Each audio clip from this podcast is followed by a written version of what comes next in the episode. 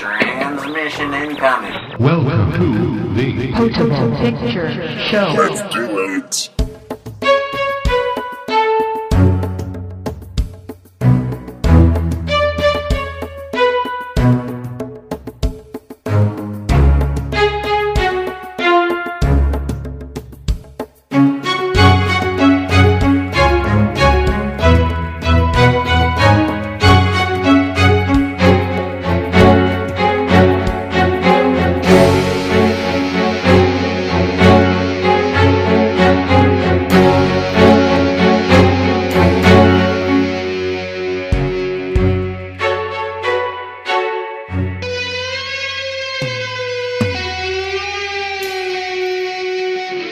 Episode 0065 Choosing Clues.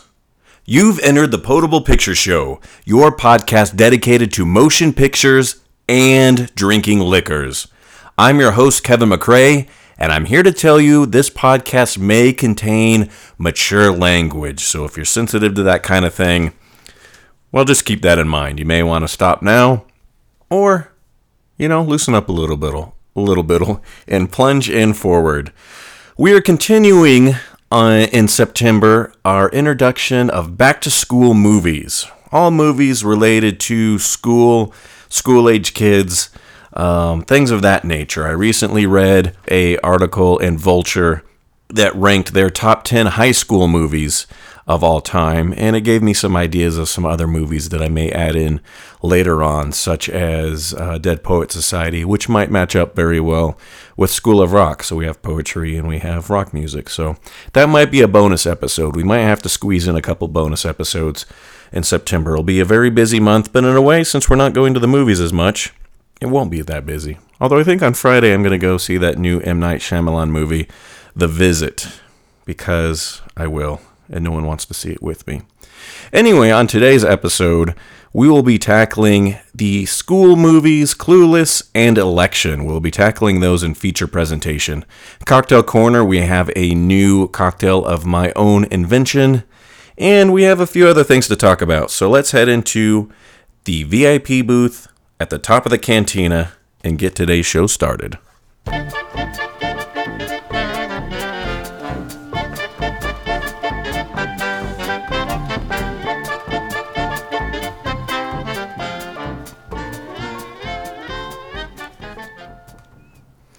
Here I am on my double decker pillows in the VIP booth at the top of the cantina.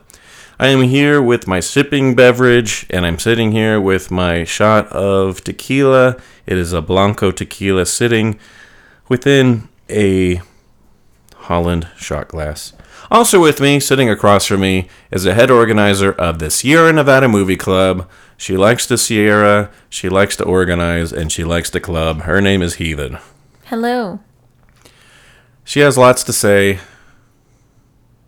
I would like to congratulate Jackie. She just accepted the new event organizer of the Sierra Nevada Movie Club. Yeah, if you're in Sierra Nevada and you'd like to be part of the movie club, come be an organizer because our organizers typically don't do shit for the most part. It's really pulling teeth with these people. That's why Heathen and I have taken a step back to relax because with some groups, you've got your treasurer, you've got your secretary, you've got your vice president. With us, uh, we just have basically they're almost the same as regular people because they still need to be told what to do constantly, which means that they're not really cabinet members, with the exception of uh, Wishing Wells is pretty good at putting up her riff track stuff and and so on and so forth. As soon as I made Jackie the event host, she was like, "Oh, I can do this all on my own." Yeah. she was pretty excited. Anyway, I don't think most people care about that. I do have, uh, we usually have sipping beverages, um, and I do have one in front of me. It is rather late here for our podcast. I like to do the daytime podcast so I can read my notes, but we are here in the sultry night, and I probably won't shoot this. A lot of times you don't sip uh, Blanco tequila. Blanco tequila is everything. is well i don't know maybe maybe maybe some people like to sip uh well i was gonna say you usually use like the blanco um with your you know when you make um like margaritas but it is sort of the rawer typically of the te- tequilas, and maybe that's why people like to, to, to sip them. They haven't they haven't aged or rested or anything, so you're getting a lot of flavors up front. Mm, I can really taste that pina.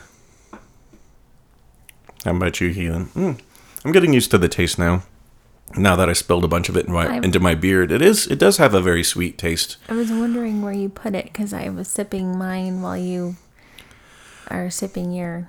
when second, you when you one? when you um when you get over the burn anyway if you're new to the podcast or you just want an excuse to drink because you know the rules anytime you hear a sound about hitting a baby Uh, that's that's fine to hit this baby. that means you drink along with us um, i do have a traditional sipping beverage which is a beer this is morimoto black obi soba ale from rogue breweries i think this is um, if you're not familiar with soba, um, you can find soba noodles when you go eat Korean food. Sometimes they're usually a, a cold noodle. Um, I think some teas. There's some soba tea. They have like a very earthy taste to them. This And I thought it was the Sobe tea that he was talking about. So um, goes interestingly well with my tequila. So anytime you hear the sound about hitting a baby, drink along with us. Or make up your own drinking games like some listeners have. We should probably start making up some of our own. Like anytime I say um, we should drink. Anytime Matt says it's like or it's kinda like what's he say? it's kind of like then we should drink. And anytime that you confuse opinion with fact, we should drink. Hmm. Yeah, that's fine to hit this baby. Well, I don't think I have anything else to say. So let's jump in on into the news. Are you ready? yeah, but you didn't ask me what my sipping. Oh, beverage. Oh, what's your was. sipping beverage? It's a delicious Lacroix. Is that how you say it? I think it's LaCroix. Lacroix sparkling water, That's the kind you like because there's no sodiums in it. no sodium. And I got the uh, flavorless kind this time instead of the lime. I usually like the lime bubble water. Eh, I was ready for some just original.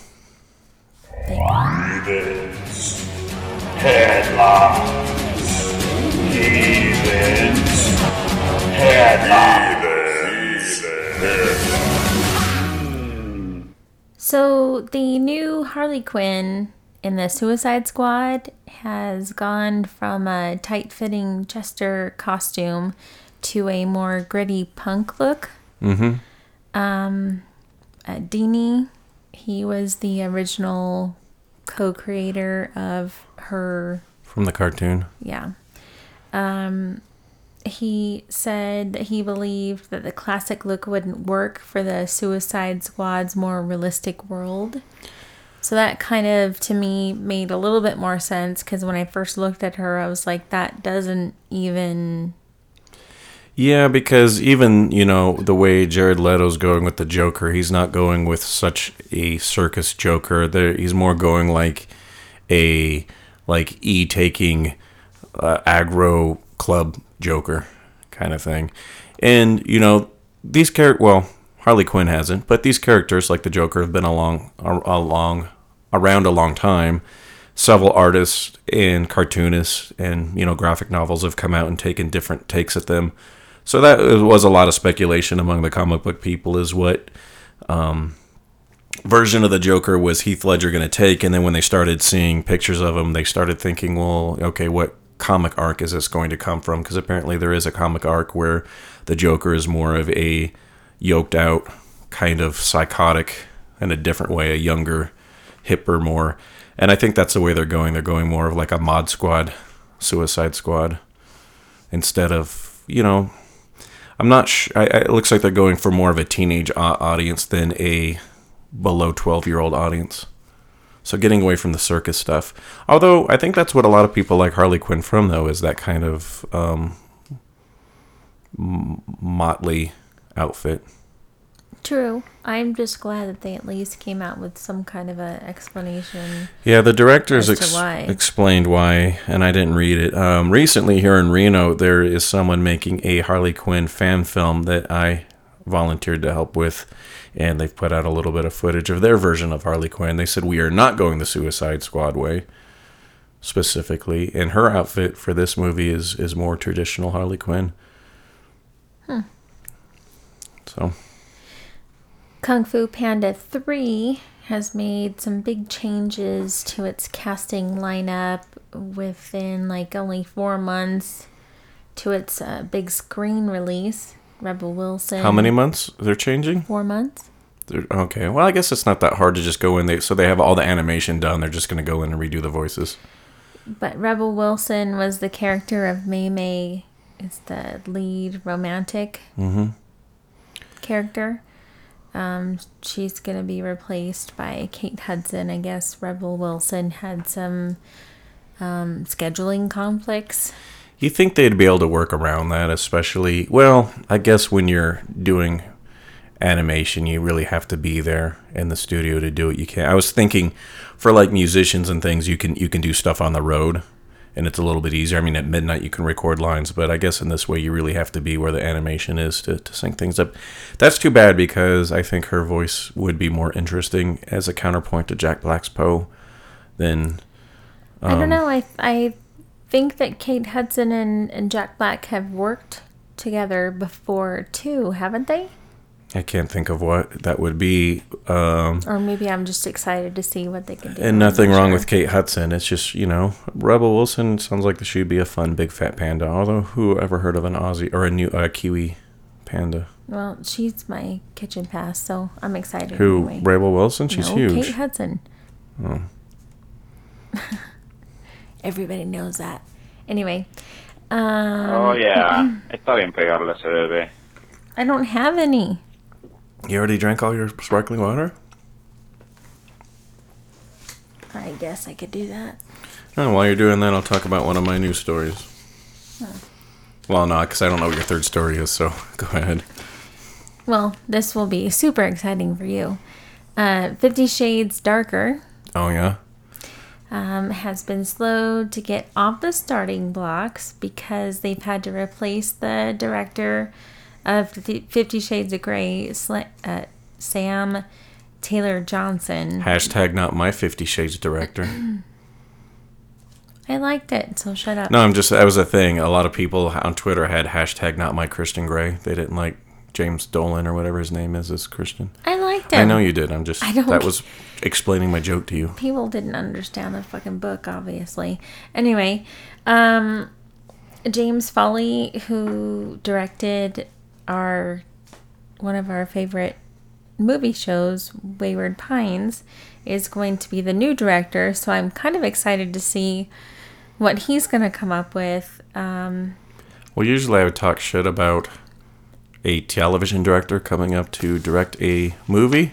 no he's directed some other things Oh. too but that was just something that stuck out to me that he has directed because Well, I was gonna say because those where where they came from Park and Rec or whatever the two directors that came and directed um the Captain America movie, and Well, then they're He's taking got he's got some other bumps in the road. he has bumps in the road. I'm sure he does. If he's well, E.L. is probably another one. still wants to have control of the Well, gotta give up. Like she wanted to for the first movie. You gotta Um, know when to be in control and when to be a submissive. That's the whole tale of the book. Exactly. And also, both of the main characters didn't quite get along Mm-hmm. That's for fine. the first movie. And, we heard about that with Fury Road, and it came out fine. well, I think that's actually good for the sexual tension. Mm-hmm. But just my opinion. I think it was great. But there are some stories. I mean, we have seen some movies, and I can't think of any TV shows, but there has been some movies where the characters absolutely have no chemistry at all on screen, which I heard was the case with this film as well. I'm not. I'm not sure, but just. I think they had great chemistry Mm. for I heard the opposite. opposite. S and M. I heard that they barely could even look at each other. If you're looking for an S and M role, I'm just saying. Was- Sometimes you can feel the sparks fly on the screen, and sometimes you can't. well, maybe they don't understand what that means then, or maybe I'm just. I know what it feels like. I'm not sure. Anyway, that's my news. I was going to add that they are. Uh, you you a fan of the Patrick Swayze? I am a fan of the Patrick Swayze. You fan of the 1989 film Roadhouse? I am a fan. So they're uh, rebooting this film, um, which I wish they would just leave Patrick Swayze movies alone because they're all pretty Because shitty. he's not there. yeah, like well, They're supposed- not all pretty shitty. well, Are you kidding me? well, I mean, the the the redoing Point Break is ridiculous, but this is redoing Roadhouse, and the reason I'm kind of okay with this is they're redoing it with Ronda Rousey. And Oh. I think it's interesting to do the gender flip on it. Also, I'm curious to see if she can carry a movie. So she's been in a bunch of movies. Um, I started watching the last Expendables movie.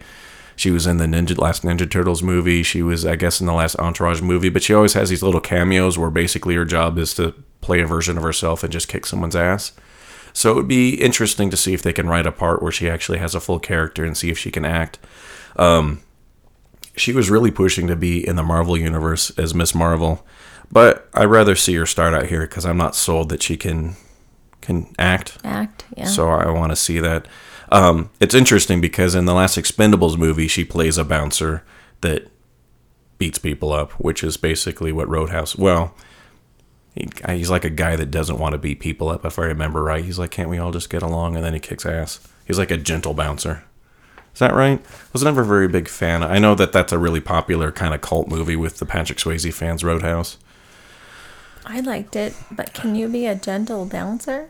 Yeah, you're like a, you know, like kind of a Buddhist. Like, hey, can we talk this out before we fight? Like, why But don't you, you, have to be like a really big like black guy. Like, why don't why don't you just buy him a drink and say you're sorry, and you both go your separate ways, kind of thing. I don't know. I mean, you have that's to have that energy, I guess. I know some bouncers that try to be that way, and you know, You have to be like that big and kind of. you usually do, and that's why it might be hard for Ronda Rousey.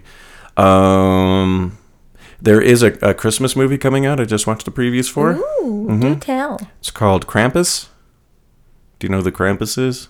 No. He's described as in this preview as Santa Claus's shadow. They have some kind of there was a, a foreign movie that was about Krampus. Krampus is like the evil Santa Claus. He's existed probably longer than Santa Claus in like Norwegic folklore and things like that. He's the one that goes and punishes the bad children, burns them in fire and whips them and stuff.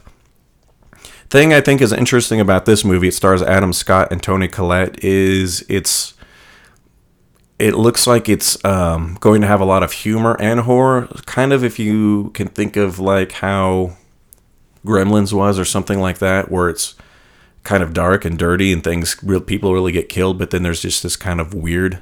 Because you know who Adam Scott is. anyway, so that looks like it might be interesting. That comes out December fourth. I did watch um, during my normal round of Christmas stuff the original, like how Santa Claus came, and From it is kind Coca-Cola. of scary. Oh, It is kind of he is well, yeah. kind of a scary dude. Well, that yeah, yeah, because a lot of that's probably the Krampus stuff. But Yeah. like Yeah, a lot I of the that's where it version we see Santa Claus now uh, came from Coca Cola. Yeah. like in the early 1900s, the red suit and everything. definitely, but I think that's the definitely the Norwegian guy that I'm thinking of, and he had a black uh, elf, right? Oh, I don't know. And he would put kids in his bag and things like that. It was interesting because about a year ago, with our kind of local film director writing group up here, I had wanted to write a um, Christmas horror movie that was based around the Krampus, except for on a low budget, so we couldn't really show the Krampus too much. So I'm good to I'm, I'm glad to see that they're they're doing something with that. There has been other horror movies, um, Christmas related, like Silent Night, Deadly Night, things like that. But this one looks like it will be enjoyable for people that do like dark humor and a little bit of horror. I don't know how scary it's going to be, but it looks good. It looks like it's going to m- mash those two genres in a in a enjoyable way that won't be for everyone because it will be pretty dark, I think. Um, my last story this kind of surprised me. China approved the first ever screening of a film about a gay relationship inside China because China's, as everyone knows, the stereotype has a lot of censorship. And um, it's really surprising. They only allow something like 32 foreign movies in every year. So for them, this to be one of them is, is another surprise. It's called Seeking McCartney, and it centers on two gay men, one French and one Chinese. I think this was a joint production between the French and the Chinese. Um, so homosexuality, uh, it used to be criminalized, but they stopped doing that in 1997 in China, and it was also on a list of mental illnesses until 2001, which it is no longer on anymore. When I was in China, what I was kind of told or, or heard from the government was that Chinese people aren't homos or they don't uh, outlaw it anymore or make it illegal because no one in China is gay, which is funny because I was reading this fact about how there's probably like 32 million married gay men in China because it's very repressed that they have to hide their homosexuality because of being persecuted or not getting. I mean, it's not like Iraq or something where they'll get killed, but they won't get promotions or they'll get fired from their job. So, um, kind of interesting that this is uh, that China is so. Um, usually very repressive in their media, and they're going to have a foreign movie showing in China as one of their films about a gay couple. I'm just wondering if you're trying to take my news job. Nope. That's all I have to say. Let's head into Cocktail Corner. I see America drinking the fabulous cocktails I make. America's getting stinking on something I stir or shake.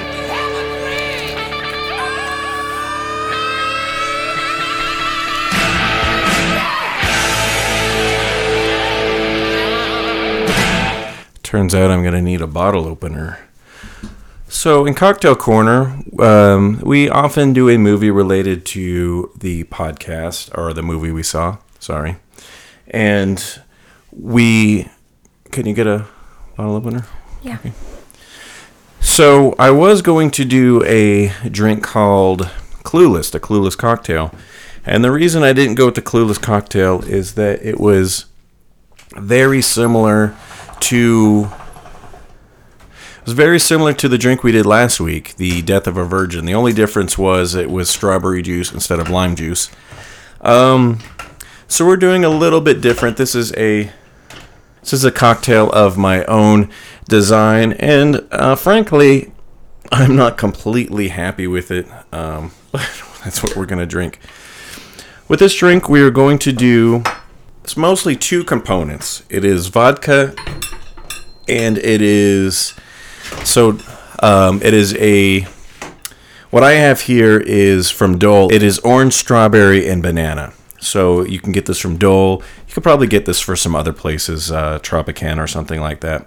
So it's going to be um, two parts the orange, strawberry, banana, and it's going to be one part the vodka. Then we're going to shake that in a shaker and we're going to pour those in martini glasses. And then we're just going to pour a little bit as a floater of a little bit of sparkling cider on top. This drink is called Rigged Election. So it is sort of themed and it has a reason for that. So I'm going to go ahead and I'm going to pour for for a regular drink for you at home. It would be four ounces, uh, or maybe I would probably suggest about three ounces of the juice to two ounces of the vodka. So that's about what we're going to do here. I'm going to pour that into my mixer. This 100% juice orange strawberry banana. It sounds delicious. Problem is, is with the juice is a little bit thick for being shaken into a martini like this. It would be more of like uh, on on the rocks drink. So like if you have a if you can imagine a screwdriver, orange juice, and vodka, you wouldn't really want that shaken up and poured into a martini. You just want that on, on the rocks. Well, you could stir it instead of shake it. But, um, and then I'm going to put in my vodka. The vodka we're using this week is called Cox and Roe. It is an American vodka Where did you get that? From this was a double gold medal winner at the Spirits Award in San Francisco. It's been in the freezer, so it's nice and frosty. I got this at Total Wine and Spirits for twenty dollars.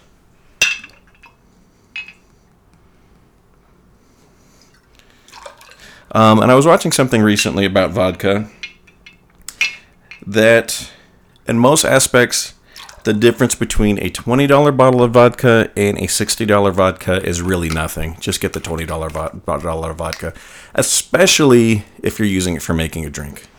Um, because the goal of vodka is to be colorless and tasteless and flavorless. Flavorless. I guess tasteless and flavorless is the same thing. And favorless. Um, I would say though that there is a difference between the twenty dollar bottle of vodka and like the nine dollar bottle of vodka because those nine dollars they just taste like, you know, Dirt? sloosh. Yeah.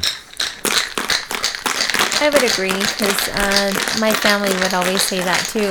It's like if we're just going to be mixing drinks, then just get the cheaper vodka because it doesn't matter. You're not going to be tasting the vodka anyway. Same thing with tequila. You don't want to get a fifty dollar of tequila uh, and and make margaritas with it No. because tequila, a good tequila, as Portland Mike would tell you, is considered almost like a good Scotch or a good whiskey. You want to sip on it. You don't want to shot. You don't want to do shots with it. You don't want to make margaritas with it. Maybe squeeze a little bit of lime in it, if anything. But basically, I think he would say maybe just wash the, the rim Yeah. of your glass with the lime. so I'm going to go ahead and pour this, and you talk Heathen, and then I'll float the cider on top. So he's walking over to the martini glasses. And you're putting champagne on it? No, this is cider. Oh, cider. Okay. Well, it looks really delicious. What kind of a cider is it? Martinelli's sparkling apple cider. Very nice. You know, look what kids drink for New Year's Eve. Thank you, sir. There you go. And what are you going to drink to? Um, the balloon races are coming up, which is kind of a start of fall for me. Mm-hmm. And we have a friend uh, to do for fall. And I will be doing the ground crew for United Federal Credit Union's balloon on Friday, so I'm super excited. Cheers. Cheers.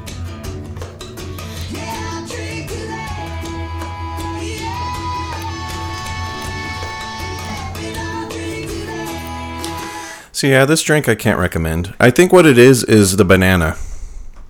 If Banana is very overpowering. hmm in this drink cocktail. If I could have just got orange juice and strawberry juice, um, it would have been different. Maybe we should have just uh, pureed some strawberry or something. So this drink, rigged election, I don't re- recommend making. It's not horrible, just don't drink it. Um, I, I kind of wanted to add banana because in the movie Election, he talks about apples and oranges and, bananas. So I tried to come up with a drink based on apples, oranges, and bananas. And Well, you did. and honestly, yeah, it's it's a hard drink. Maybe um, on, uh, you know, if I was gonna redo this drink, I would make this a rum drink, and probably include the lime.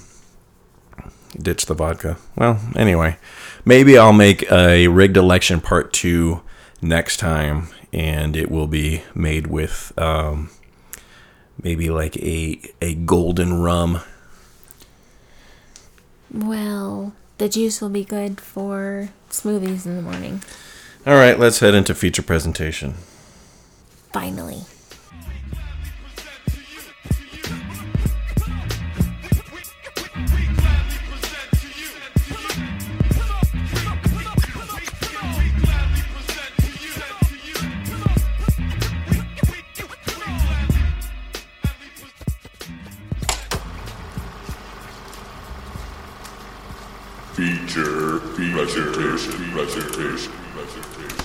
So we do have two movies here in feature presentation for our back to school theme, and these films are separated by four years, which makes one like a freshman and one like a senior, and that's how I kind of look at it. I know Heathen and I are going to have some disagreements, but um, when we get into Clueless, I have always disliked Alicia Silverstone, and I still do, and it was really hard to rewatch this film. But let's start with some background information. Let's start with Clueless, which was the first one on 1995. So 1995, that means in July this movie just celebrated its 20th anniversary. So that is kind of reason enough to revisit it. I don't think I've seen it except for when it first came out. Um, some little parts of it, I remember it being on TBS and channels like that every once in a while, and I would flip through and then quickly skip past it. Um, so let's see. What do we want to say about Clueless? I've watched it about six or seven times. This is probably my second time, and it, uh, hopefully the last. Uh, during the game of Suck and Blow, the cast was unable to sustain the breath to make a real credit card pass from mouth to mouth. So if you know the game Suck and Blow, or if you if you've seen the movie, you know it. It's where someone has something on their mouth and they have to pass it on to the next person. So they suck it onto the mouth and then blow it onto the next. Anyway, a credit card was too heavy for um, them to, to be able to do that. The cast members couldn't do that. So then they changed the credit card into a prop credit card made of cardboard. They still couldn't do it. Then they drilled holes into it to try to make it a little bit easier. That still didn't do it. So they gave all the cast members like really glossy chapstick to finally get that scene done. Oh, I thought it was just um like uh cards, like playing cards. That's what we used to. Yeah, I don't know why the cast members couldn't do it. I've never done this game, but it, uh, I That's think retarded. think I did something like this in like junior high, and it wasn't it wasn't too hard. Um, It's good to be me. one thing, and again, it, it shows that this was maybe some sort of typecasting, but Alicia Silverstone did not know how to pronounce Haitians in the classroom scene where she's giving a speech about Haitians. And the director, I believe the writer director, Amy Heckerling, told the crew not to correct her because she liked it so much that she wanted to leave it in the film that, that Lisa Silverstone uh, couldn't pronounce Haitians. There was a lot of actors. uh, Of course, in '95, none of these actors were anything that auditioned or were almost in this film. Um, Terrence Howard, he's he's a pretty big actor. We know him now on Empire. He was also the first uh, Rhodey in Iron Man. He was in Eight Mile with Eminem. He auditioned for Murray. Jeremy Renner uh, auditioned for Christian and Josh. Zoe Deschanel or Zoe, sorry Zoe, Zoe Deschanel uh, for Amber and Cher. Owen Wilson for Travis. Um, Seth Green, as you know him from Robot Chicken and and a lot of those films for Travis. Lauryn Hill, we know her from uh, music. She auditioned for Dionne. Um, also, uh, Paul Rudd himself auditioned for like every male role in this in this film as well. So uh, Dave Chappelle was was in talks to do Murray. I don't think he auditioned, but they just talked to him. And I was reading, Alicia Silverstone didn't even have to audition, so I think her dad was a casting director or something like that. Maybe that helped. Uh, and you know, as much as I hate the movie and I hate her, like she did do a good part in that film in that role. It launched her career for about four years till she departed into nothing where she belongs. Um, so this film is pretty much, you know, with obvious uh, modernizations and adaptations, is um, a a match or a homage or an update of Jane Austen's Emma, including all of the characters. One thing I was interested in seeing because I wanted to see what did happen to Lisa Silverstone because I don't remember her after that horrible Batman and Robin movie. Um, a lot of people were in that and they continued on, even though it was a shitty movie. George Clooney, Arnold Schwarzenegger, but Lisa Silverstone didn't make it. So I decided to do a Where Are They Now search to see where some of these people were. So Lisa Silverstone, since playing everyone's teenage idol, I don't know, not my teenage idol. I copied this from People magazine, so I just want to tell you that this isn't my teenage idol. Silverstone has starred in a wide range of films and TV shows, including Batman and Robin and Vamps, which reteamed her with writer director Amy Heckerling, and guest starred on um, Sub Subur- Suburgatory, which reunited her with Clueless co-star Jeremy Sisto. She recently starred in the off-Broadway production of Good of Good Stock, so she couldn't even get on Broadway. She was on off-Broadway. In addition, she's a passionate animal and environmentalist, uh, rights activist, and runs The Kind Life, a lifestyle website dedicated to vegan eating and environmental awareness. So I kind of like that as long as she's not the weird kind of hippie. Um, she married musician Christopher Jarecki in 2005, and they have a son named Bear Blue in 2011. That's an interesting name for a son. Uh, Stacey Dash, who played uh, her best friend. Um, one interesting thing about Stacey Dash is so Paul Rudd was supposed to be about Which best friend? uh, Dionne. Dionne? Okay. So Paul Rudd is supposed to be about four or five years older than them, about four years older than than them. He's like 10. And well, no, in real life, Stacey Dash was three years older than Paul Rudd. Um, because Paul Rudd always looks like he's 26, and Stacey Dash, pretty much even recently. I mean, she still looks hot. She was Well, black doesn't crack. she was she was she was good looking in the film, and she st- and she pretty much stayed that way. Um, So there was a spin-off to the Clueless, Clueless um, movie. There was a Clueless show that ran from 96 to 99. Did you ever watch that, Heathen? I did. I didn't like it. So most of the actors, other than Alicia Silverstone, uh, did go to that go to that show. So Stacey Dash went to that show. She kept busy with some film projects, View from the Top, TV shows like The Game. I think that was an MTV show, if I remember correctly. Music videos. She was in Kanye West's All Falls Down. In 2013, she launched the web series Stacey Dash is Normal, and she frequently appears as guest commentator on Fox News. And she has two children, 25 and 12. Imagine that. I don't really. It's interesting that she's a commentator on Fox News.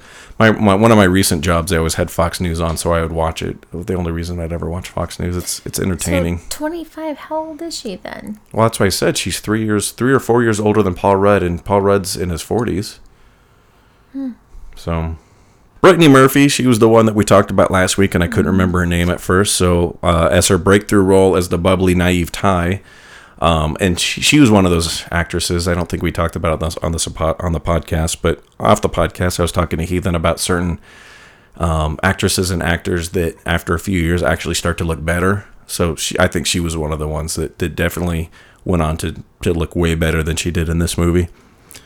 Um, so she went on to go in roles in Eight Mile, Uptown Girls, Just Married, and Sin City. She also had a budding musical career, which I don't remember about. She had a dance single with Paul Oakenfold, Faster Kill Pussycat, which reached number one on the Billboard dance charts. Uh, she married writer director Simon Monjack in 2007.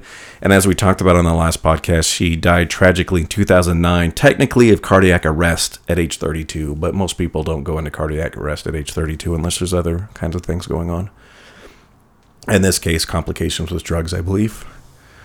Um, occasionally, there's some football players I think that have heart attacks at a young, at a, at a young age because they're just they're so big and it's hard. have had some heart issues that nobody knew about. Possibly but from what i remember from the story is there was some drug stuff going on um, donald faison um, this was he was the one that played murray one thing i thought was interesting about uh, when i said paul rudd read for all of the parts he thought that murray he didn't realize he was a, a, a supposed to be a black dude and he thought it was like a white guy trying to be a black guy and that's how he auditioned for it which you know could have went that way so uh, Murray, in true Murray fashion, he followed his on-screen girlfriend Dash to the Clueless spin-off. He had small but memorable roles in Waiting to Exhale, Uptown Girls, and Josie and the Pussycats. He became famous for playing Dr. Chris Turk on Scrubs for 9 seasons. Uh, he currently stars on the TV Land sitcom The Exes and hosts the TBS comedy sketch show Who Gets the Last Laugh. Last couple. This one I'm not as interested in. I didn't include everyone, but Elisa Donovan, um, after coining the iconic iconic hand gesture for whatever near the beginning, when she does the W when they're doing the debate. Donovan uh, did go on also to the TV show to reprise her role. She starred in films like Night at the Roxbury, Beverly Hill, uh, TV show Beverly Hills 90210. She played Morgan Cavanaugh on Sabrina the Teenage Witch. She also played Joey Fatone's love interest in the music video I Drive Myself Crazy. She now blogs about parenting for people, among other things. But and then Breckin Meyer, I think this is one of those guys that you recognize him a lot. You're not always sure from where, and you don't know his name. I I uh, remembered his name after seeing it. Um, so he was the one that he finally left the grassy knoll. Meyer continued to play slackers and stoners like Travis Birkenstock for a while until his breakthrough in uh, Road Trip. He then starred in Rat Race, Garfield, Ghosts of uh, Christmas Past. He spent three seasons on the TNT dramedy Franklin and Bash, which also starred starred um, Preppy. I can't remember uh, what's his name. Mark Paul Gosselaar, you know, from Saved by the Bell. Oh. They were like a lawyer duo on TNT. Um, in addition to act, this is what I thought was interesting. Most people probably won't care. In addition to acting, Meyer's an accomplished musician, and he drums for Tom Morello's side project, The Night Watchman. Tom Morello's the guitar player for uh, Rage Against the Machine. So I thought that was interesting. So let's go through, I guess, election real quick. I don't have as much to say about election. One of the things I think is more interesting about election, this is directed and written by Alexander, well, mostly written, at least directed by Alexander Payne And Alexander Payne, almost all of his movies, if not all of his movies, take place take place in Nebraska. And I think that's interesting when directors do that, like Martin Scorsese. All of his films are in New York. Um, Paul Thomas Anderson, all of his films are like in the outskirts of LA. Um, so, like we recently, or got nominated for an award, the the film Nebraska. Uh, He directed that. So, election does take place in Nebraska. There's a part uh, when they show a newspaper article that if you pause it and look at it, it does say, if you've paused the film in order to read this entire article, your time would be better spent renting Citizen Youth from your local video store. Do you know how hard it is to write these fake uh, news stories for uh, newspaper movie props? I've got better things to do. Um, apples are featured prominently in the movie, like we try to add it for a cocktail, usually before trouble arrives for a character. They're used as an, an analogy to entice Paul Metzler to enter the election. An apple tree is shown before Mr. McAllister is stung by a bee. Apples hang from the doorway to Mr. McAllister's living room right before he discovers his wife knows he's cheated on her. And Mr. McAllister wins the Apple Teacher of the Year um, at the beginning of the movie. The Spanish teacher in this film was actually a Spanish and French teacher for Alexander Payne while he was in school. So it was one of those things where he just went and said, "Hey, you were my teacher. Why don't you come be a teacher in this?" There's a lot. That's cool. This movie was based on a novel which came out in 1941. It was, of course, updated. The 41 novel is called What Makes Sammy Run. And in the novel, an older writer watches a young uh, male, Sammy Glick, rise through the ranks of New York journalism and then eventually the old Hollywood studio system. So they updated it instead of journalism to be about a school election, which I think is pretty cool. There was a different ending for this film originally. They reshot it. Uh, the original ending was closer to the novel. It featured Mr. McAllister working in a car dealership and Tracy going to visit him before she leaves for college. Um, and then I'll save that last one. So let me go to some of the topics. So both of these films, in a couple ways, dealt with popularity. Um, with Chris Klein's character being very popular and one of the reasons he starts to get votes and he's the captain of the football team. This is from election. And then, of course, Cher and her crew being very popular. So, how do you think the power of popularity worked in these films? How do you think it was different? How do you think it works in real life? And how, what do you think was the motivation of the characters in these films and how they wanted to use their popularity? Well, I think it was very typical for, um, you know, like the the popular, um, pretty girl for Clueless, um, the popular football player for Election.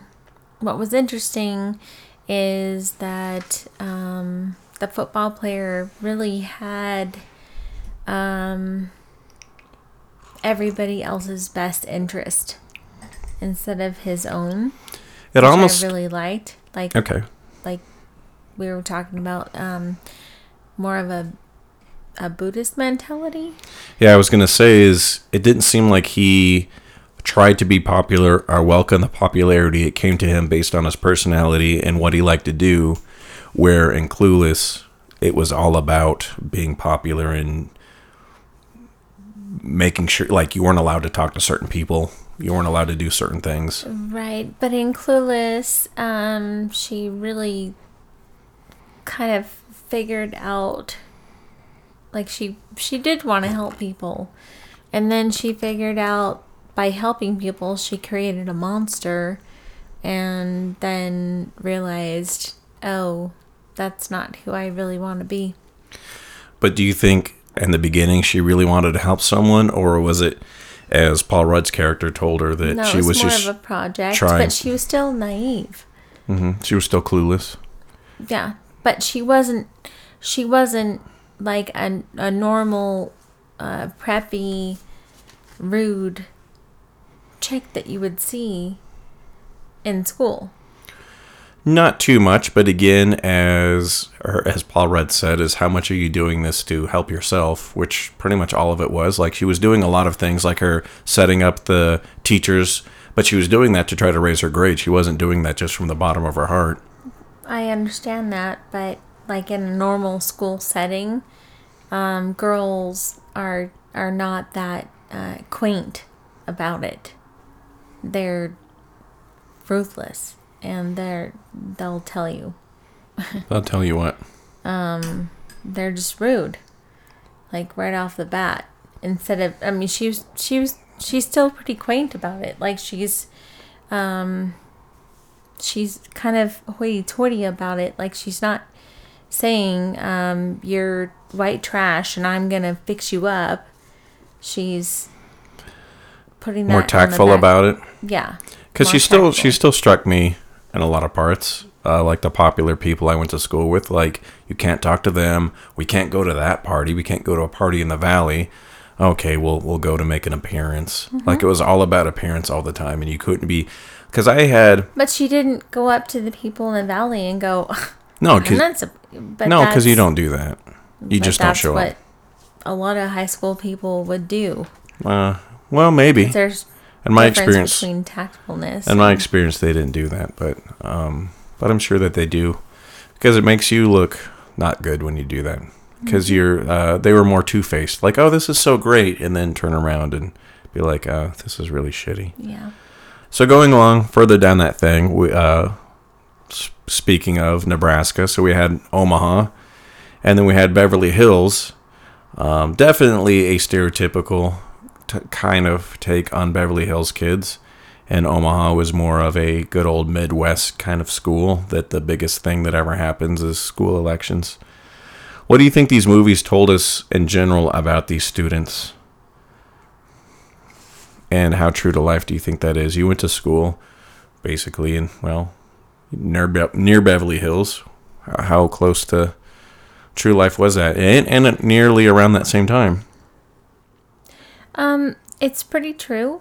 Did and they, then they have a bunch of girls with like nose jobs in the classroom, and no one wants to participate in PE, and everyone has excuses, and Uh, no. No, not at Westlake or in Incline. No.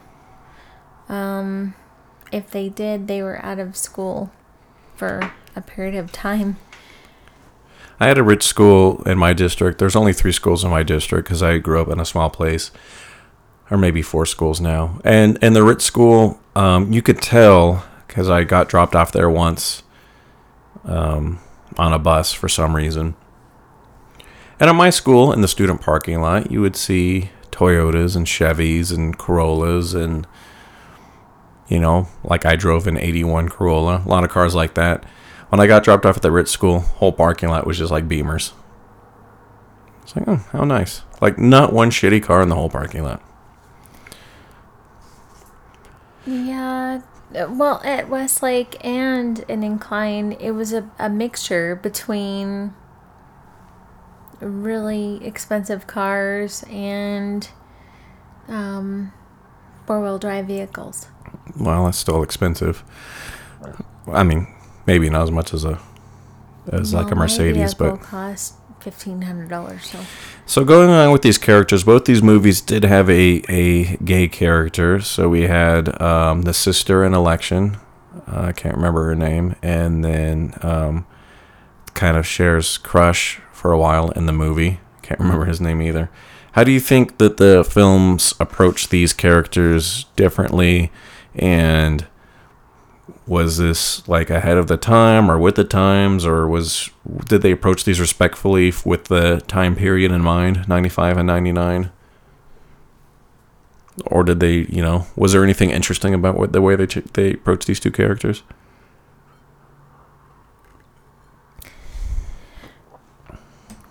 Well, I think, um, I guess at the time, it wasn't something that was really spoken about or addressed so much. Um, so it was lightly tapped upon. seems to me if i remember right and i may not that there was a lot more male there was a lot of male gay characters around this time like my so-called life the claire danes show she had a gay best friend who was a guy um so it wasn't too big of a surprise. And in Clueless, the guy was pretty stereotypically gay, and there he was. He dressed well, he danced, he was into art. That's like the stereotypical gay guy. Where in Election, it was a female character, which didn't seem like was tackled as much in comedies and popular media at the time. And to me, was a little bit more realistic. Like she even she said she has a line in the movie saying, "I'm not a lesbian. I'm just attracted to the person. It just happens to be I've only been attracted to female so far." Mm-hmm. And she was like 15 or something. Well, I guess Christian. That was his name, Christian, in uh, in Clueless. I guess he was only Yeah, 15 or 16 as well. Um, I can't remember her name either. That's She horrible. just she just struck me as so much of a more realistic character and more of an interesting character where most of the actors in Clueless almost all of them struck me as very wooden and not very good at acting. Like it was hard for me not just Alicia Silverstone who I really don't like. Her voice is horrible. Her mouth is horrible. Everything about her is horrible but they were all such bad actors too. Hmm. They were just playing the the rich people, and that's what's kind of fun is just to like lose yourself and pretend. So we were talking about so then in an election, there's three people going up for election. There's Tracy Flick, played by Reese Witherspoon. Then there's uh, Paul Metzler, played by uh, Chris Klein, and then um, Paul's sister, can't remember her name. She decides to run too for her own reasons, and it turns out that she's really popular. And if she wouldn't have been kicked out of school, she would have won because at the end, at the vote, there's more disregarded votes than both Tracy and Paul's. So Tammy, that's her name, Tammy, would definitely have won the election based on her campaign. And the reason I think this is interesting, going along with our election in 2016, but even going back, seems like there's been a constant theme in our elections that people don't want the same two options. They want something new. They want something different. They want a different choice. They're very disenfranchised. And I think this, even though this wasn't a theme of the movie election, it kind of mirrored that, that a bunch of people were. It reminded me of how Donald Trump is now. Like, Donald Trump is a huge ass. He's an idiot. He's failed at everything. But people really like him because he speaks his mind. He's different. He's not afraid to step out and say, like, this sucks, this sucks, this sucks. Where that's where Tammy was in the George movie. Bush, the second, failed at everything, and he was the president. Yeah, but also a lot of people didn't want want, want to choose him. Uh, the, a better comparison, I would say, would would have been Obama, just because Obama really sold the "I'm doing something different. I'm doing a change." Because Well, I, I understand all, what you're saying because right now uh, it doesn't matter what election happens. Half the country is going to be upset every single time. No, not every it's single always time. 49 to 52. not not always. It has been But- for the last 15 years. But what happens a lot is there is a lot of people that don't like either choice, and that's why Democrats lost for a while because people like Nader and other third party candidates um, were pulling votes from the Democrats. And, you know, this might end up happening eventually with Republicans if they get a strong libertarian party or something like that. Anyway, we're not we're not talking about politics. I'm trying to talk about is that there is an attraction to people that someone says that person's telling the truth. They're not running a campaign. They're not playing a character. And that's why I was trying to say that right now there was a recent poll that showed that if there's an election now, Donald Trump would beat Hillary Clinton. And that I don't think that'll happen, but that's really surprising. But in the film election, it was the same thing. Like Tracy Flick said, how can this person even run? She's a sophomore, and she's not qualified. And even in even in that person's campaign, she's like, I don't care. This won't change anything. Vote for me. Don't vote for me. And people really responded to that because it was it was candid. And that's what I was saying is a lot of in real politics every year candidates come out and try to say we want to change we want something new but no one ever believes it but i think that's part of the reason obama won is people believe his campaign managers with the Believe poster and the change. I think that that really helped. That people finally thought that there was like an outsider uh, that was speaking from the heart. Well, I did. I do think he did change a lot. Um, We're not I- talking about that. I know. I'm just addressing your statement. Um, but I I do agree that if you just throw out a statement, people want to believe that that's going to happen. Also, if you peek, if you speak to people individually in a way, like uh, was it Hunter S. Thompson that that won for office in Colorado and won it because he just went for all the people that don't normally vote. Again, similar to Obama, he went for the fringe vote, is what they called it. And when I was younger, um, I thought I could do that in something like El Dorado County, as I felt I could go to someplace small like that and go after all of these kids that live there, younger people that would never vote, because in a county like that it's basically a retirement county. Everyone's 60 years old. Um, but there's still a lot of kids and younger people and professionals that just don't have any investment in there that I felt I could go in there and say, hey, you're not going to vote. Why not vote for me? Hey, you're not going to vote. Why not vote for me? Because I'm interested in you. This 60 year old dude doesn't care about you. He doesn't, he's not even going to campaign towards you. He doesn't even think you're going to vote. He's not even going to look at you. I didn't vote for Obama, and he still won. Well, good thing your vote, your vote's not worth 10 million votes. Well, I still voted though, Mm-hmm. and I'm still happy. So Did you see any other parallels between the movie and what's going on now? Uh, saggy pants. What? Saggy pants. What's that have to do with the presidential race? Oh, I was just talking about like things that are happening now. People are still Okay, well, walking around still t- with saggy pants. Well, I was talking Uh, about election. teachers- Oh, I'm sorry. So I was gonna say teachers are still sleeping with their students. I could definitely see Tracy Flick as, as a Hillary Clinton, although she really reminds me. I wonder how much um, Amy Poehler took that as like influence for her character for Park and Rec. Um, very similar characters after seeing Election again. Um, Chris Klein definitely could have been a maybe Bush the second. Just not very savvy, not very smart, not very good at a lot of those things. Just very likable which can win elections. I've read a lot of books about um, the Gore Bush race and why Gore lost, and it comes down to a lot of it. They, said if this if that election would have happened in Japan, Gore would have won, but because Americans really like personable people that they can relate to, they don't care about logic. Um, there's a book over there actually called Political Minds that, that talks about that and they talk about debates where they said Americans respond more to emotion than to logic. And in, in debates, Gore would pull out a lot of facts, and Bush would say, "Well, I don't, I don't know, I don't know so much about numbers, but what I do know, Uh, I think Gore won. I just don't think they counted the absentee ballots. But that's just my opinion. well, they do um, just like they do screenings for movies. They do um, like what do they call it, like uh, public polls based on who, what people thought that they won on debates. So uh, a very famous example of that was the um, Kennedy Nixon debate, which was the first televised debate, but a lot of people didn't have TVs. Everyone that heard it on the radio thought Nixon won.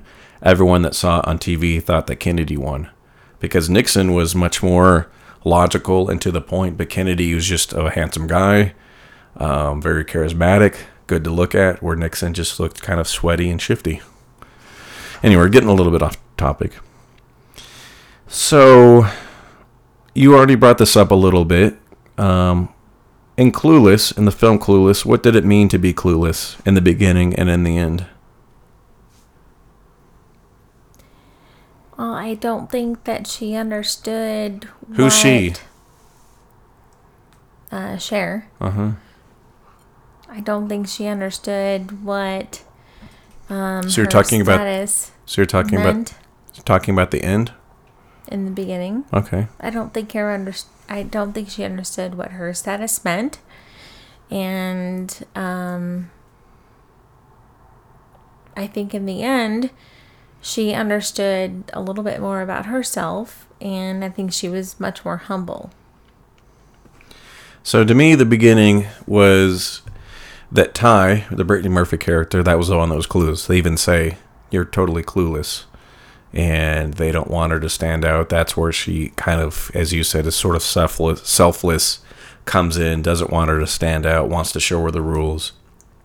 They think that she's clueless, at least Cher does.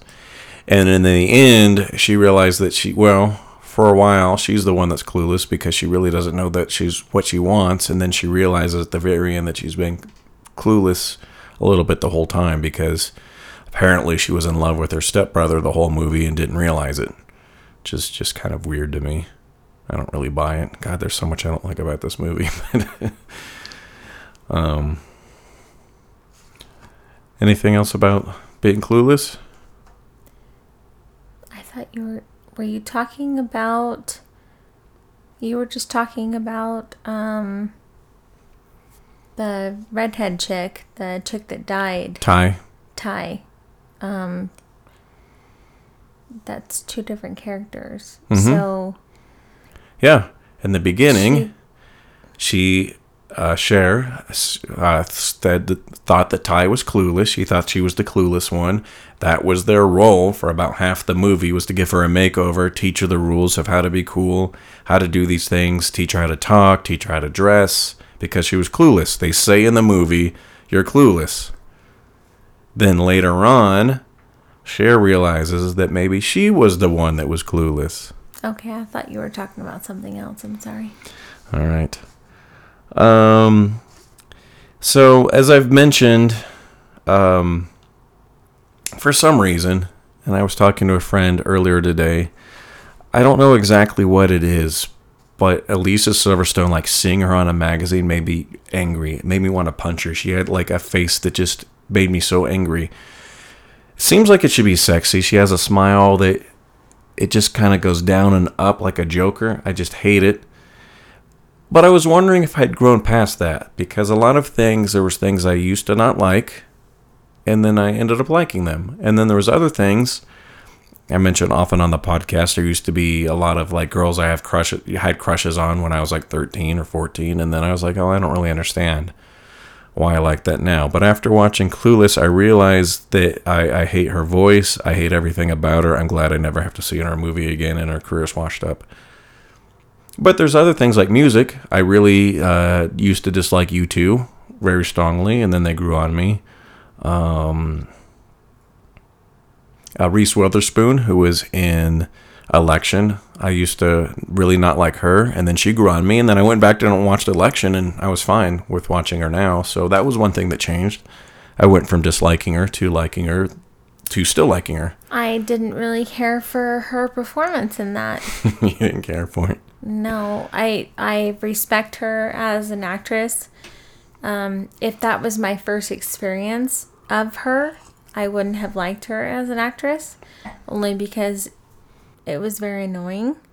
Um, I thought she played the part pretty perfectly. It I reminded think me. she did too. It's just if of a that lot was of my first experience, I don't think I would go and see her again, or I would think that that was her. Mm-hmm. Um, but I have seen so much of her that I know that that's not her. I believe she also uh, was in talks to play the part in Clueless, but she had a scheduling conflict. Um, but my question is: Is there things that you hated that you ended up liking, or things that you liked and ended up hating, or things that you hated and you realize years later you still hate them after being re- reintroduced to them? Is there, can you think of anything like that? Like some, or something grew on you, or something you were really into when you were younger. Like a lot of people have examples of this, like music they were into when they were in high school. I really like don't like Rush. okay, I so- never. But that's been constant. It hasn't been like that went away, and then ten years later you finally heard a Rush song for the first time, and you're like, oh yeah, I still hate this. I mean, you hear Rush on the radio every week. It's not like it ever went away. Um. But a lot of people, what I was going to say is there's a lot of people that uh, listened to music when they were in high school that you don't hear hear on the radio anymore, like Grateful Dead and uh, Janis Joplin. or what? Uh, two, a band and a singer that I changed my mind about. For which in which direction? I used to say I'll be grateful when they're all dead. And for the most part, uh, I have changed my mind about the Grateful Dead. And Janis Joplin, Joplin used to drive me crazy until um, I listened to a lot of her songs that are not played on the radio. Mm-hmm. I could see that. Hmm. Yeah, I was gonna say uh, a lot of people, uh, especially from our time period, they they have bands that they were really into in the '90s. I'm sure a lot of people would say Limp Bizkit, although I can't uh, find anyone that would admit that they want to listen to Limp Bizkit. But one guy told me um, recently, uh, Sugar Ray. He's like, yeah, I used to really like Sugar Ray when I was in high school. I can't ever believe I like Sugar Ray. They're so horrible. I like Sugar Ray. yeah, well, you would.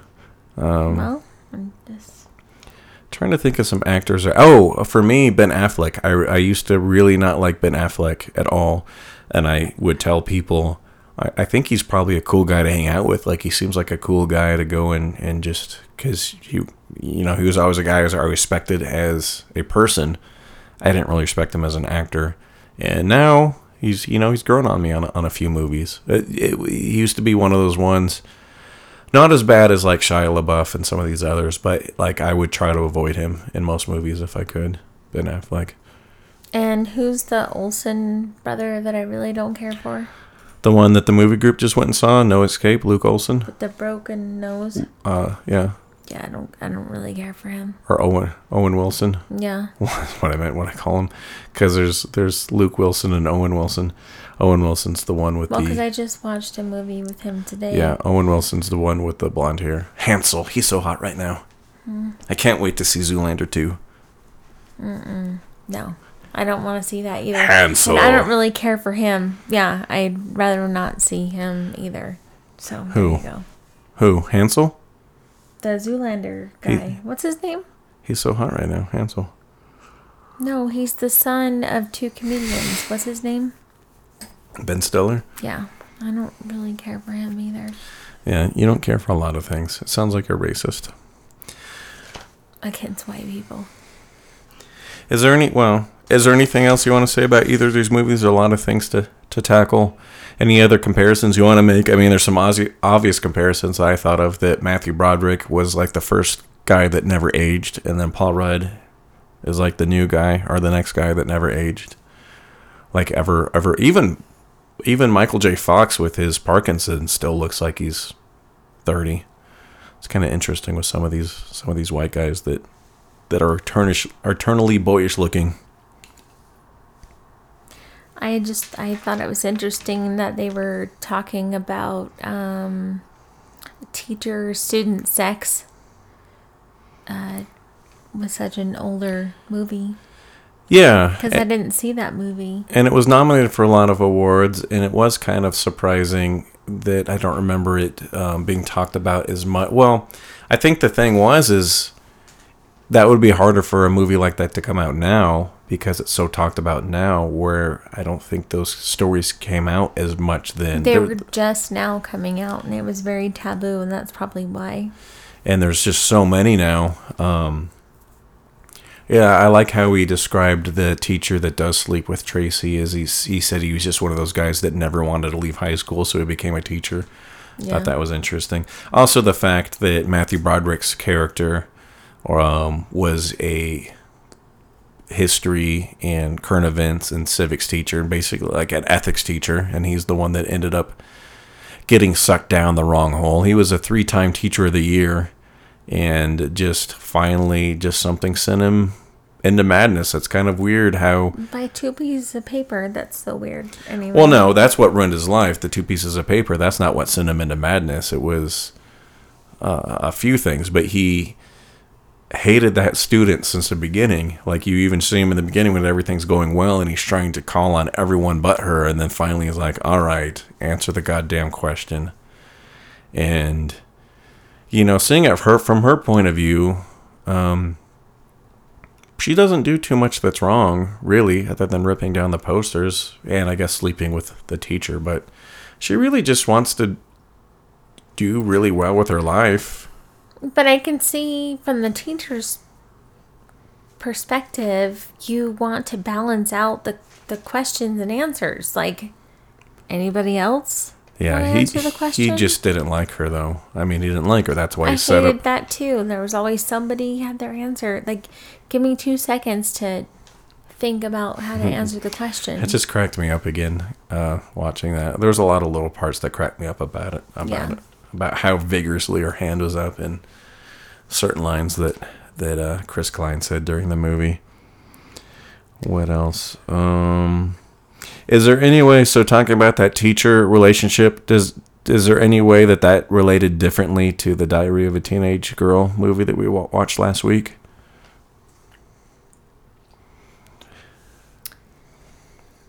To me, I think it's different in that um, Tracy Flick had her whole her whole life figured out in in a certain way. Again, reminding me of the Amy Poehler character in Park and Rec, where the girl in um, Diary of a Teenage Girl was just very unsure of herself and just really just wanted to fit in.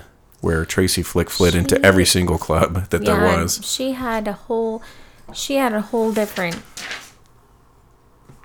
thing going on. She was on a different path. Oh, you keep saying she all the time. sorry, Diary of a Teenage Girl. Okay. Tony Curtis, I wrote down because Christian, his his two movies had to do with homosexuality. I wrote down I hate Alicia Silverstone in a bunch of different ways on here. You've already said that seven hundred times. So I know it's just it's like all over this. Uh, oh, the um, Mighty Mighty Bosstones was was in Clueless, and I wrote down that the singer looks like Gary Busey, who I thought was interesting. Not always, but the way he sang really. And then and then I asked you while watching the movie, why is there a guy on stage? Is that just his job just to do that dance over and over and over again and not do anything else? It wasn't even a dance. It was just like him bringing his different knees up to his chest. Is that his job on stage? Because they have horn players and trumpet players and drummers and guitar players, and then they have a guy that just just dances. Maybe Hmm. Should ask Caprice. All right, ready for your ranks? yes. The Five. So one of the things that Clueless is almost most known for is the slang and vernacular that it brought to it. Roger Ebert said in a in a review um, that the film walked the fine line between being idiotic and being like a um, don't know the word. I, I wish I had the, the slip of the of the of the review, but like a satire showing what a, what American youth is really like. And he said that they succeeded in this way, and a lot of it was the ridiculous uh, vernacular. So I don't know if Clueless came up with all of these. They are credited with coming up with a lot of slang, although I'm pretty sure that they did not come up with all of this because I really do. Rem- I, I know they didn't come up with some of these words um because I was saying these before '95. So we'll rank. You'll rank these, and you decide how you want to rank them based on best slang or the most you use them, or or however you want to rank them. Just let them know how you're going to rank them. So slang use Audi, like like I'm out of here. Um, like adios kind of thing. Bugging, everyone knows that. This really reminds me of the '90s because I they, don't they even say this? They say this in a Will Smith song. Yeah, it was like a Will Smith thing, and Will Smith really reminds me of the of the '80s and '90s. A Betty, which I think was almost reminds me of like the '80s and '90s. You use this a lot in skate culture. Well, no, Um, this is this is this was um the Christian's reference, and No. he was more like a Cher says my mom used to be a Betty uh, when she comes in, and then she died tragically in a uh, just a casual liposuction thing. But I've heard this all the time, you know, because you heard. I think this might even go back like later, like surf Bettys, like the '60s. But I thought he referenced her too as a Betty like Betty Grable. It seems like something you would say, but but, but Betty did come when did come before he that. had the '40s car. But anyway, He he might have. I do remember him saying a couple things like "nice stems" and "knock a kiss on me right here." But but Betty, um, Lodi. Well, we use this a lot in high school. Lodi's someone that's loaded all the time, does drugs. They're a burnout, I guess, is was maybe an earlier or later expression. In my school, we use loady. And jeeping. This one I've never heard before, and I had to look up. Is that like rolling in your Jeep? No, jeeping is when you're and and I knew what it meant after seeing the movie. I just had to look it up to be sure because she said who you been jeeping out with. Jeeping means you've been stepping out on your man or woman. Because uh, Dionne has the conversation about why is this hair extension in your car? Who you been jeeping with? Oh, okay. So all of these are are or were pretty common. Um, I still hear Audi nowadays. Jeeping I, I've never heard. Maybe that's a Beverly Hills thing. So how are you going to rank these? What's your basis? Just by my humble opinion, I guess. Opinion on what? On do you like them or Just that I like them. okay? Starting so I'm gonna go with buggin as what? because that's just As what? Number one. as uh no number five. okay. Um, let's see. Uh, Lodi, Mm-hmm. and then we'll go uh Jeepin Okay. Because I think that's funny because I'm gonna have to use that now. Um, Audi, Mm-hmm. Lotus Geo, or Audi 5000, and Betty. Betty would be my number one too because I still hear that. I still think it's kind of a classic slang. Um, you know, uh, they use Barney in the film too. My uncle used to call people Barneys, and uh, I could still see myself calling someone a Betty. People still do. I out of all those other ones, the only the only other one I ever hear is Audie. Uh, like I said, Buggin seems so dated now. Um, but anyway, good list. Anything you have to add? There was other word. There was other slang in the movie. Is there anything else you wanted to to add? Riding the Crimson Wave and uh, what was some of the other stuff? Uh, Cake Boy. Cake was going to be the the secret word which you wouldn't have gotten, but I didn't add Cake Boy. All right, let's go into last call. Last call. Looking at the world through the bottom of a glass. All I see is a man who's made. Last call. Any last words? No, not unless I want to quote the chick at the concert this weekend. Um, long skirt and a short jacket from Cake. I'm like, I think she got those lyrics wrong. All right. Well, I was trying to kill enough time to get my movies for next week. Um, I think we will be seeing. I'm not sure what to prepare for next week. I think next week is the one we'll try to do the double episode of Dead Poet Society and School of Rock and Billy Madison and Back to School. So prepare for both all four of those movies if you can. And I'm not sure which will come which. I might have to do one or both of those podcasts on my own. All right, until next week, everybody. Why do dogs wag their tails? My goodness, I don't know why I have to deal with this stuff. Keep it wet, everybody.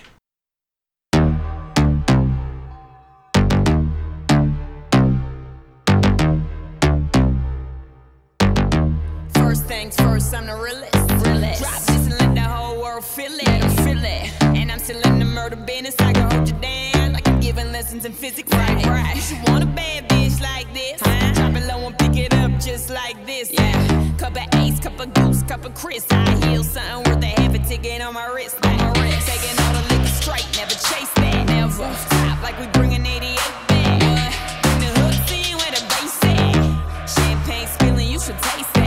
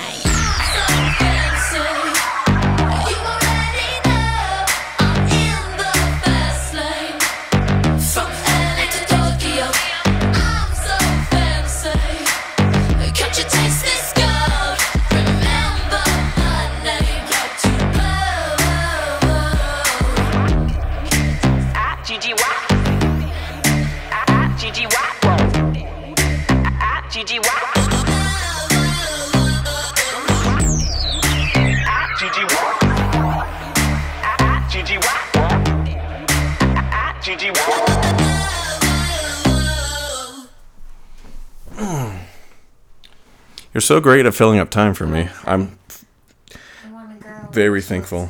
No, never mind. Taking all of that out.